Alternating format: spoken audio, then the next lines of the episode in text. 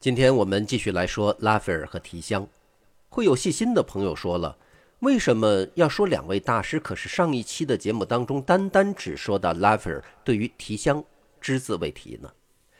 不用着急，今天呢，咱们就来专门说提香，也是用一期节目的时间来说他。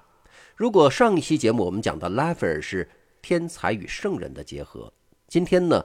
我们不说这个，我们说到的提香是要说他在一个二元对立的情况之下，在两个城市都留下了自己的赫赫名声，哪里呢？威尼斯和罗马。威尼斯共和国自建国以来就一直是一个非常特殊的地方，全欧洲都是君主制，只有威尼斯从正式建国开始，它就是一个共和国，实行的是。终身制的总督领导，这种政治制度在当地维持了一千多年。它除了是一个水城，威尼斯的商业也一直很发达。一个在地理上，它是连接东西方的关隘，是一个重要的贸易港。第二个呢，是因为威尼斯的资源有限，它是通过贸易来富国强民，这个成为了它一个当仁不让的选择。从宗教上来说呢，威尼斯几乎就不在教廷管辖的范围之内，人的宗教信仰也相对是比较薄弱的。原因同样是两个方面。从宗教和文化上来说，这里有大量的不同的文化，还有不同的宗教之间的交融。那里有穆斯林，有东正教徒。从历史的成因上来看呢，这和威尼斯共和国的建立过程有息息相关。文艺复兴时期的威尼斯啊。已经非常发达了，但是它能够建立共和国，并不是因为当地的水土得天独厚，恰恰是因为威尼斯是一个穷山恶水。中国有句老话叫“穷山恶水出刁民”，那么威尼斯是不是也这样呢？这话呢，得追溯到公元四七六年，那一年西罗马灭亡了，当时就有一批逃难的西罗马人，为了避免被劫掠的命运，就决定。跑到那些自然环境恶劣、不容易被抢的地方，这个就是很好理解的。所以呢，威尼斯的第一批开拓者就跑到了一片在意大利东北角的西湖。说起这个地方啊，那可以说陆地不像陆地，海洋不像海洋。威尼斯共和国就是在这么一片不伦不类的土地上建立起来的。而事实证明，越是穷山恶水的地方，越是易守难攻。历史上想要征服威尼斯的几乎就没有得逞过的。威尼斯共和国这么一路发展起来，这个期间天主教廷也自身难保，所以呢，威尼斯人一贯和天主教廷没有直接的管辖关系。在他们的认知里面，教皇远在罗马，那只是一个场面上的宗教领袖而已。全欧洲的大主教都是教皇亲自委派。只有威尼斯是搞特殊的。威尼斯呢说这样的，教皇，我给你一个名单，有一个 list，然后教皇呢，你在这个候选人的名单里面，你挑个顺眼的，挑这个人做威尼斯的大主教，然后这个大主教在威尼斯啊就会被集体冷落，根本就没有存在感。所以威尼斯的社会风气是完全可以用世俗二字来形容的。威尼斯商业发达。宗教信仰薄弱，再加上多元的文化在这个地方到处碰撞，所以呀，威尼斯人相比追求死后我要上天堂的荣耀，他更追求的是在现世的利益和及时的享乐。那么，威尼斯这种民风上的世俗和喧嚣，就集中体现在了当地的绘画艺术当中。代表了威尼斯文艺复兴绘画最高成就的艺术家，自然就是本章的主人公——伟大的提香。提香在绘画历史上的地位重要到什么地步呢？开句玩笑话说吧，如果文艺复兴三杰想要凑一桌打麻将，三缺一，要选第四个人，第四个人必然是提香。提香没有一开始就成为四杰之一。也主要是因为那个时候交通闭塞，信息不畅。呃，作为传记的作者瓦萨里，这在此前的节目当中我们曾经提到的是欧洲绘画史的非常重要的作者。他对于提香实在是不够熟悉。瓦萨里是佛罗伦萨人，当然，我想他也有自己的小心思，更愿意突出本地的艺术家。从今天来看，两个地方都属于意大利这个国度，地理位置呢似乎也不遥远，但是对于那个年代的欧洲来说，还是要付出一定的代价的。呃，还是说提香，提香是威尼斯画派的集大成者，是那个年代最有才能的画家之一。他对于色彩的运用已经达到了登峰造极的地步，不仅影响了文艺复兴时期的画家，而且对于西方艺术都产生了整体上的深远影响。那么，怎么去形容提香的绘画风格呢？最贴切的一句成语是“活色生香”。哎，难怪叫提香呢。提香的画作色彩饱和度高，配色特别艳丽。而且他喜欢把互为补色的颜色画在一起，来提高色彩上的冲击力，让你一下子就被抓住了。让提香在全欧洲一战成名的画作，是他给威尼斯弗拉里教堂画的祭坛画《圣母升天》。这幅画当中呢，有四个主要的人物形象，他们是最上面的上帝，中上部的圣母，然后下方左右两边的圣徒。这四个主体形象都穿着红色的外衣，然后呢，为了让圣母和下面两个圣徒的形象能够形成一个稳固的三角形的结构，吸引观众的注意力，提香安排下面的两个圣徒边上站着两个穿绿色外套的人，红色和绿色都互为补色，那在一起肯定会特别跳。呃，虽然中国有一句俗话叫做“红配绿丑的哭”，可是你看提香那画完全不是这样。呃，圣母的斗篷是群青色的，和圣母身边橙黄色的光芒也是互为补色，所以呀，圣母所处的位置异常的显眼。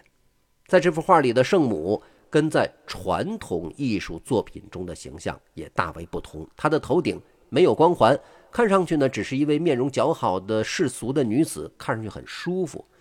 提香啊，就是这样通过对于色彩的精心设计，以及把这个圣母进行人性化的描述，对于观众的注意力，那就可以牢牢地被这个画面所吸引了。威尼斯画派的色彩艳丽，一方面是因为威尼斯画家的审美倾向，另外一个方面也是因为威尼斯是一个大贸易港，当时最重要的一个欧洲的贸易港口，它拥有成本优势。在此前的节目里面，我曾经说过，当时的颜料是要依靠各种矿石或者是植物等等天然物质研磨制成颜料粉，然后再用液体的介质进行调和来进行使用的。比如我们今天非常熟悉的油画，再比如说达芬奇曾经画过很多的淡彩画。呃，那在当时有一些颜色的矿石非常难以获得，特别贵，比如。蓝色，那就得依靠从阿富汗进口一种叫做青金石的矿石。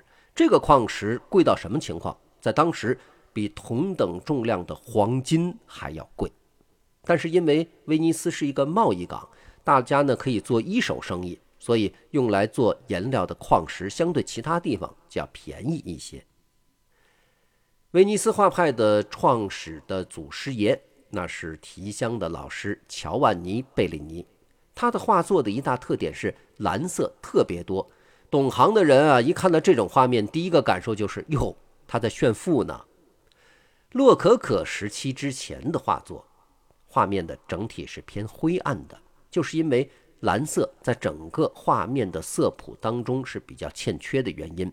而且，如果画面当中有蓝色，就几乎是以纯色来呈现，因为这个蓝色得来实在是太不容易，太贵了。如果和其他的颜色混合使用的话呢，就会显得浪费。贝利尼在他的作品里面使用了太多的蓝色，几百年以后，其他颜色都褪色了，而这种蓝色呢，恰恰就是因为它的质量特别好，不容易褪色，让贝利尼的画作给人的第一观感是一块一块的蓝色就扑面而来。提香的画作在题材选取上特别大胆。女性的裸体在提香笔下屡见不鲜，但是他们几乎都有统一的身份，就是维纳斯。文艺复兴时期啊，画家大多数都喜欢画维纳斯，不是因为维纳斯好看，而是因为画维纳斯呢，你是可以公开的画裸体的。因为在古罗马的神话体系当中啊，维纳斯是从海上的泡沫中诞生的，原本就是裸体的形象。不过，就算是奉旨裸体，提香的维纳斯画的也还是太过大胆了。呃，大家呢可以去看看他的代表作，比如说乌尔比诺的维纳斯。其实，在提香之前，他的师兄乔尔乔涅也画过一幅裸体维纳斯，叫做。入睡的维纳斯，乔尔乔涅同样是威尼斯画派的代表人物。可惜啊，三十三岁就因为瘟疫而亡故了。存世的画作能确定是他画的不超过五幅，但是每一幅都是精品。入睡的维纳斯也不是乔尔乔涅一个人完成的，因为英年早逝，是提香帮他补完了这幅画。大家可以先看入睡的维纳斯。这是一幅被宗教压抑了一千年，算得上是真正惊世骇俗的作品。即使是没有宗教束缚的古希腊，像入睡的维纳斯这样的正面女性裸体作品，也并没有被发现过。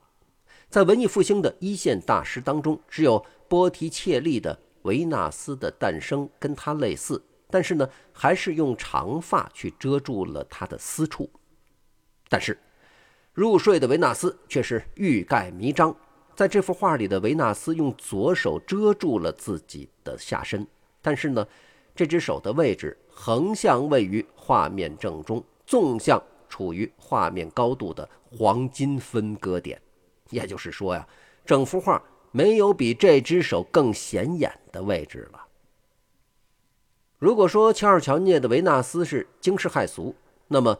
提香，我们前面提到的他画的那幅乌尔比诺的维纳斯，就只能被形容为岂有此理了。入睡的维纳斯整体还是很含蓄的状态，整幅画是在人体美的基础上稍微加了一些性感元素。睡眠中的裸体呢，也可以被理解为不经意的裸体。但是呢，提香画的维纳斯那可就不一样了，他的眼睛是直勾勾地盯着。正在看着画的人，那简直就是明晃晃的挑逗啊！这幅画的另外一个露骨之处是人物所处的环境。提香之前有很多艺术家描绘过神话主题，但是环境大多数是在野外的，因为很多神祇都是自然的化身，融入自然之中，合情合理。而提香把维纳斯置身于闺房之中。背景呢是两个女仆在翻箱倒柜，可能是在给她找衣服，赶紧给女神得穿上。整幅画作除了画的名字里头有维纳斯，完全找不到其他证明画中人是维纳斯的线索。这幅画据说是给一位贵族的新婚礼物。维纳斯呢也是参照当时威尼斯第一名妓的形象创作的。这个名妓啊，似乎也是提香的常用模特。出现在了很多幅提香的作品当中，那 也不知道这位贵族的新娘看着画是要作何感想呢？从构图上来看，提香的画作跟拉斐尔式的四平八稳也不一样。相比于对称美观的构图方式，提香他的偏爱是能够让画面呈现出动感的非对称构图，比如那幅著名的祭坛画。就在圣母升天的旁边，叫做佩萨罗圣母。这幅画是一名叫做佩萨罗的商人出资委托提香创作的。画面里头穿着暗红色长袍、双手合十跪在右下角的那个人，就是赞助人佩萨罗。提香是一反祭坛画的惯例，他把怀抱圣婴的圣母放在了右边。让整个画面呢有向右上角倾斜的趋势，然后用画面左边红色的旗帜、士兵的形象来实现构图上的平衡。那么，相对于传统的祭坛画那种中正平和、四平八稳，提香的这种构图方式，毫无疑问是充满着动感的。从气势上来说，也更加有说服力。这种艺术创作的方式深深影响了后来巴洛克时期的弗兰德斯绘画大师鲁本斯。威尼斯画派除了画面色彩艳丽、热衷描绘人多的热闹场景以外，对于所画对象的偏好也独具特色。跟佛罗伦萨、罗马的南方文艺复兴相比，威尼斯画派和常常描绘大量的风景，尤其是贝利尼和乔尔乔涅，他们的画作里头风景的占比突出。有一些画作里，风景所占的面积超过了画面的一半。这样大比例的风景以及对于风景刻画的细致程度，在南方文艺复兴的画作里面是极其少见的。在南方文艺复兴的画作里，仅有的风景几乎都是以朦胧可见的背景形式出现。这时候，我觉得应该配一个琼瑶的小说《月朦胧鸟朦胧》。那为什么会这样子呢？那是因为。威尼斯忽视宗教，认为你只有亲近自然，摸清楚大自然的脾气，才可能对生活更有帮助。所以，自然之美值得描绘。威尼斯的文艺复兴，于是和罗马的文艺复兴就形成了鲜明的二元对立。我们在这一章里头直接用威尼斯和罗马对比，而不是佛罗伦萨，是因为一四九二年以后，艺术中心已经从佛罗伦萨。逐渐转移到了罗马，艺术巨匠米开朗基罗、拉斐尔的主战场都在罗马。自从1492年美第奇家族的第三代掌门人高贵者洛伦佐去世之后，整个佛罗伦萨的自由和文艺风气都急转直下。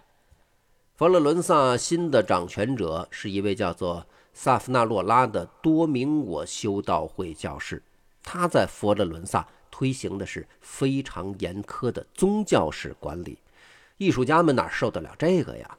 导致艺术中心逐渐就向罗马转移。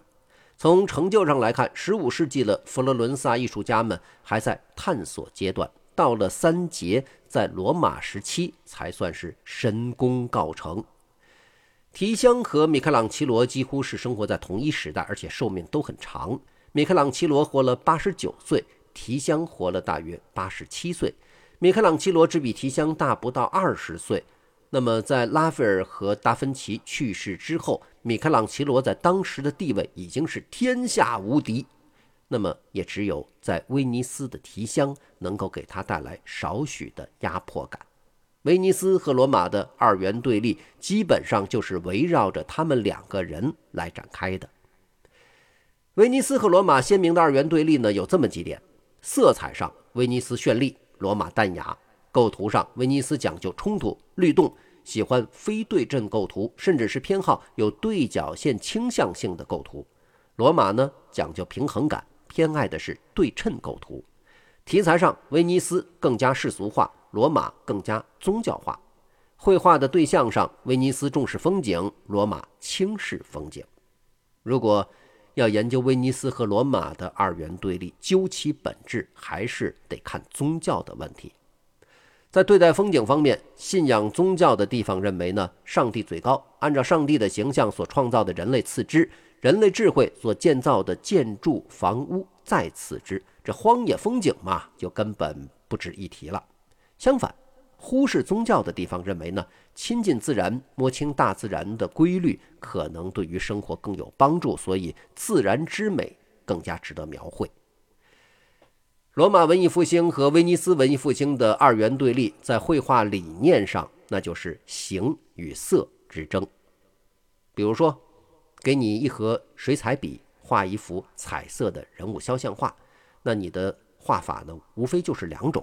第一种是先用黑色把人物的形体轮廓勾勒出来，再用彩色的笔涂颜色。第二种呢是不勾勒，直接用彩色的水彩笔，看到什么颜色就画什么颜色。这个就是形与色之争，形为先还是色为先？罗马和佛罗伦萨呢都是形为先，威尼斯毫无疑问就是以色为先的。威尼斯以形为尊的观点最为明显，这个。又以波提切利和他的老师利皮为代表，他们的画作尽管是精美无比，但是观感上更像是漫画作品，而不像一张照片。原因就在于呢，他们在绘画过程当中是忠实贯彻黑水彩笔勾边的形状至上原则。所以他们的人物啊，在外形上都有很明显的黑线轮廓。佛罗伦萨的绝活是透视法和解剖学，他们给当地的绘画艺术的指导都是形上的指导。那么重形的画法，就首先要先打底稿，在画布上你要先做好详细的规划，形状到位了之后才能进行创作。而重视色的画法是简单的打好线稿之后，直接上油彩了，就在画布上开始创作。有那么一个故事啊，就凸显了两种画法。之间的冲突。提香到中年时名满天下，全欧洲的君主、贵族，甚至包括神圣罗马帝国的皇帝，都要向提香订购画作。据说，在他老年时，皇上到他的工作室拜访，还曾经蹲在地上帮提香捡起掉在地上的画笔。有一次，名满天下的提香到了罗马访问。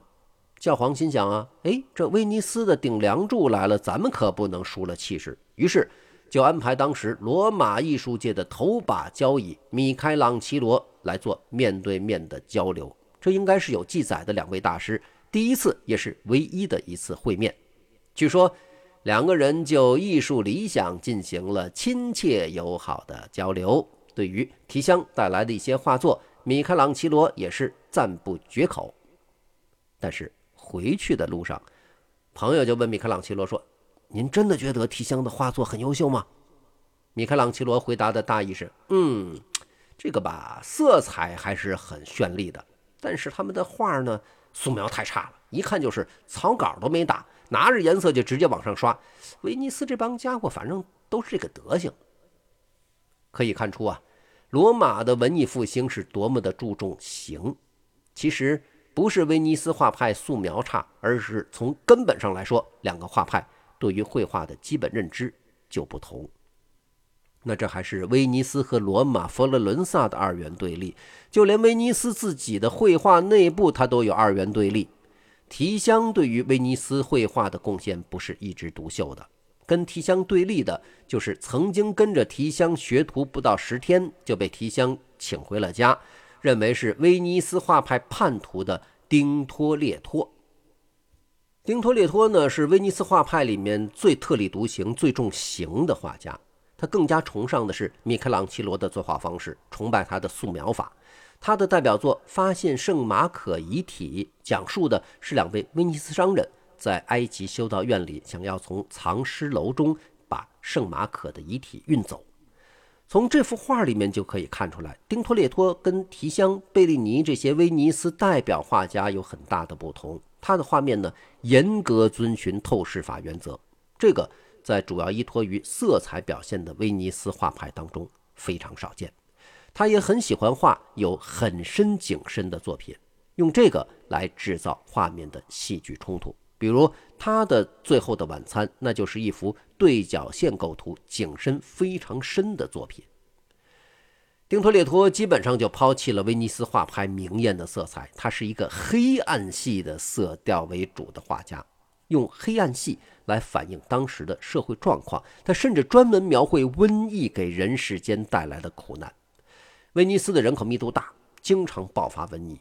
在丁托列托的中年时期，一场瘟疫夺走了威尼斯四分之一人口的生命。他曾经用十七年的时间，以每年三幅油画的速度，为威尼斯的圣罗科教堂几乎免费创作了五十一幅画作，其中描绘了大量的瘟疫场景和基督的救赎，以此警示世人。在威尼斯这样一个如此追求世俗浮华的社会，丁托列托的绘画象征的是威尼斯的自省。不仅伟大的艺术有自省的一面，最伟大的艺术大师也有自省的一面。文艺复兴雕塑之父多纳泰罗、米开朗基罗，甚至包括提香，在晚年都创作出了一反自身艺术风格的作品。比如多纳泰罗晚年的木雕《莫达拉的玛利亚》。就一反典雅风格，创造了神容枯槁的老妇人形象。多纳泰罗认为，经过多年的岁月摧残，人就应该是这样的。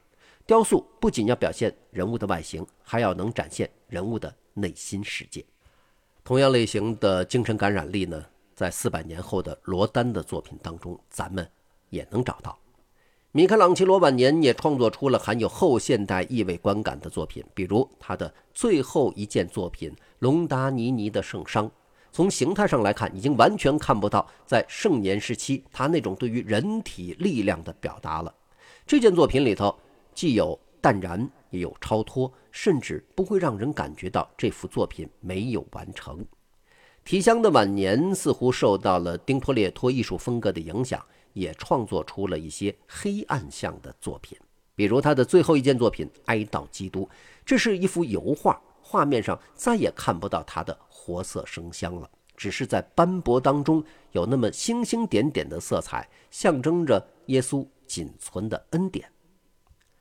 不难发现呀，这种违背自己惯常艺术风格的晚期的自省。几乎是所有的顶级艺术大师的必经之路。也正是因为有了自省，这些顶级大师才最后真正成为了伟大的艺术家。当艺术大师的声望达到不用取悦咱们这种普通老百姓的时候，他们就可以直面自己的艺术，抛弃浮华成分，追求返璞归真了。但是在这种情况下，创作出来的作品往往并不被当时的大众所接受。就好比贝多芬晚期的作品，甚至被出版商指责不知所云，认为他江郎才尽。而殊不知，贝多芬晚年的音乐作品的深邃高远的程度，几乎直接暗示了二十世纪音乐发展的走向。好，我们今天就先聊到这儿，下期的节目当中咱们继续说，下期再见。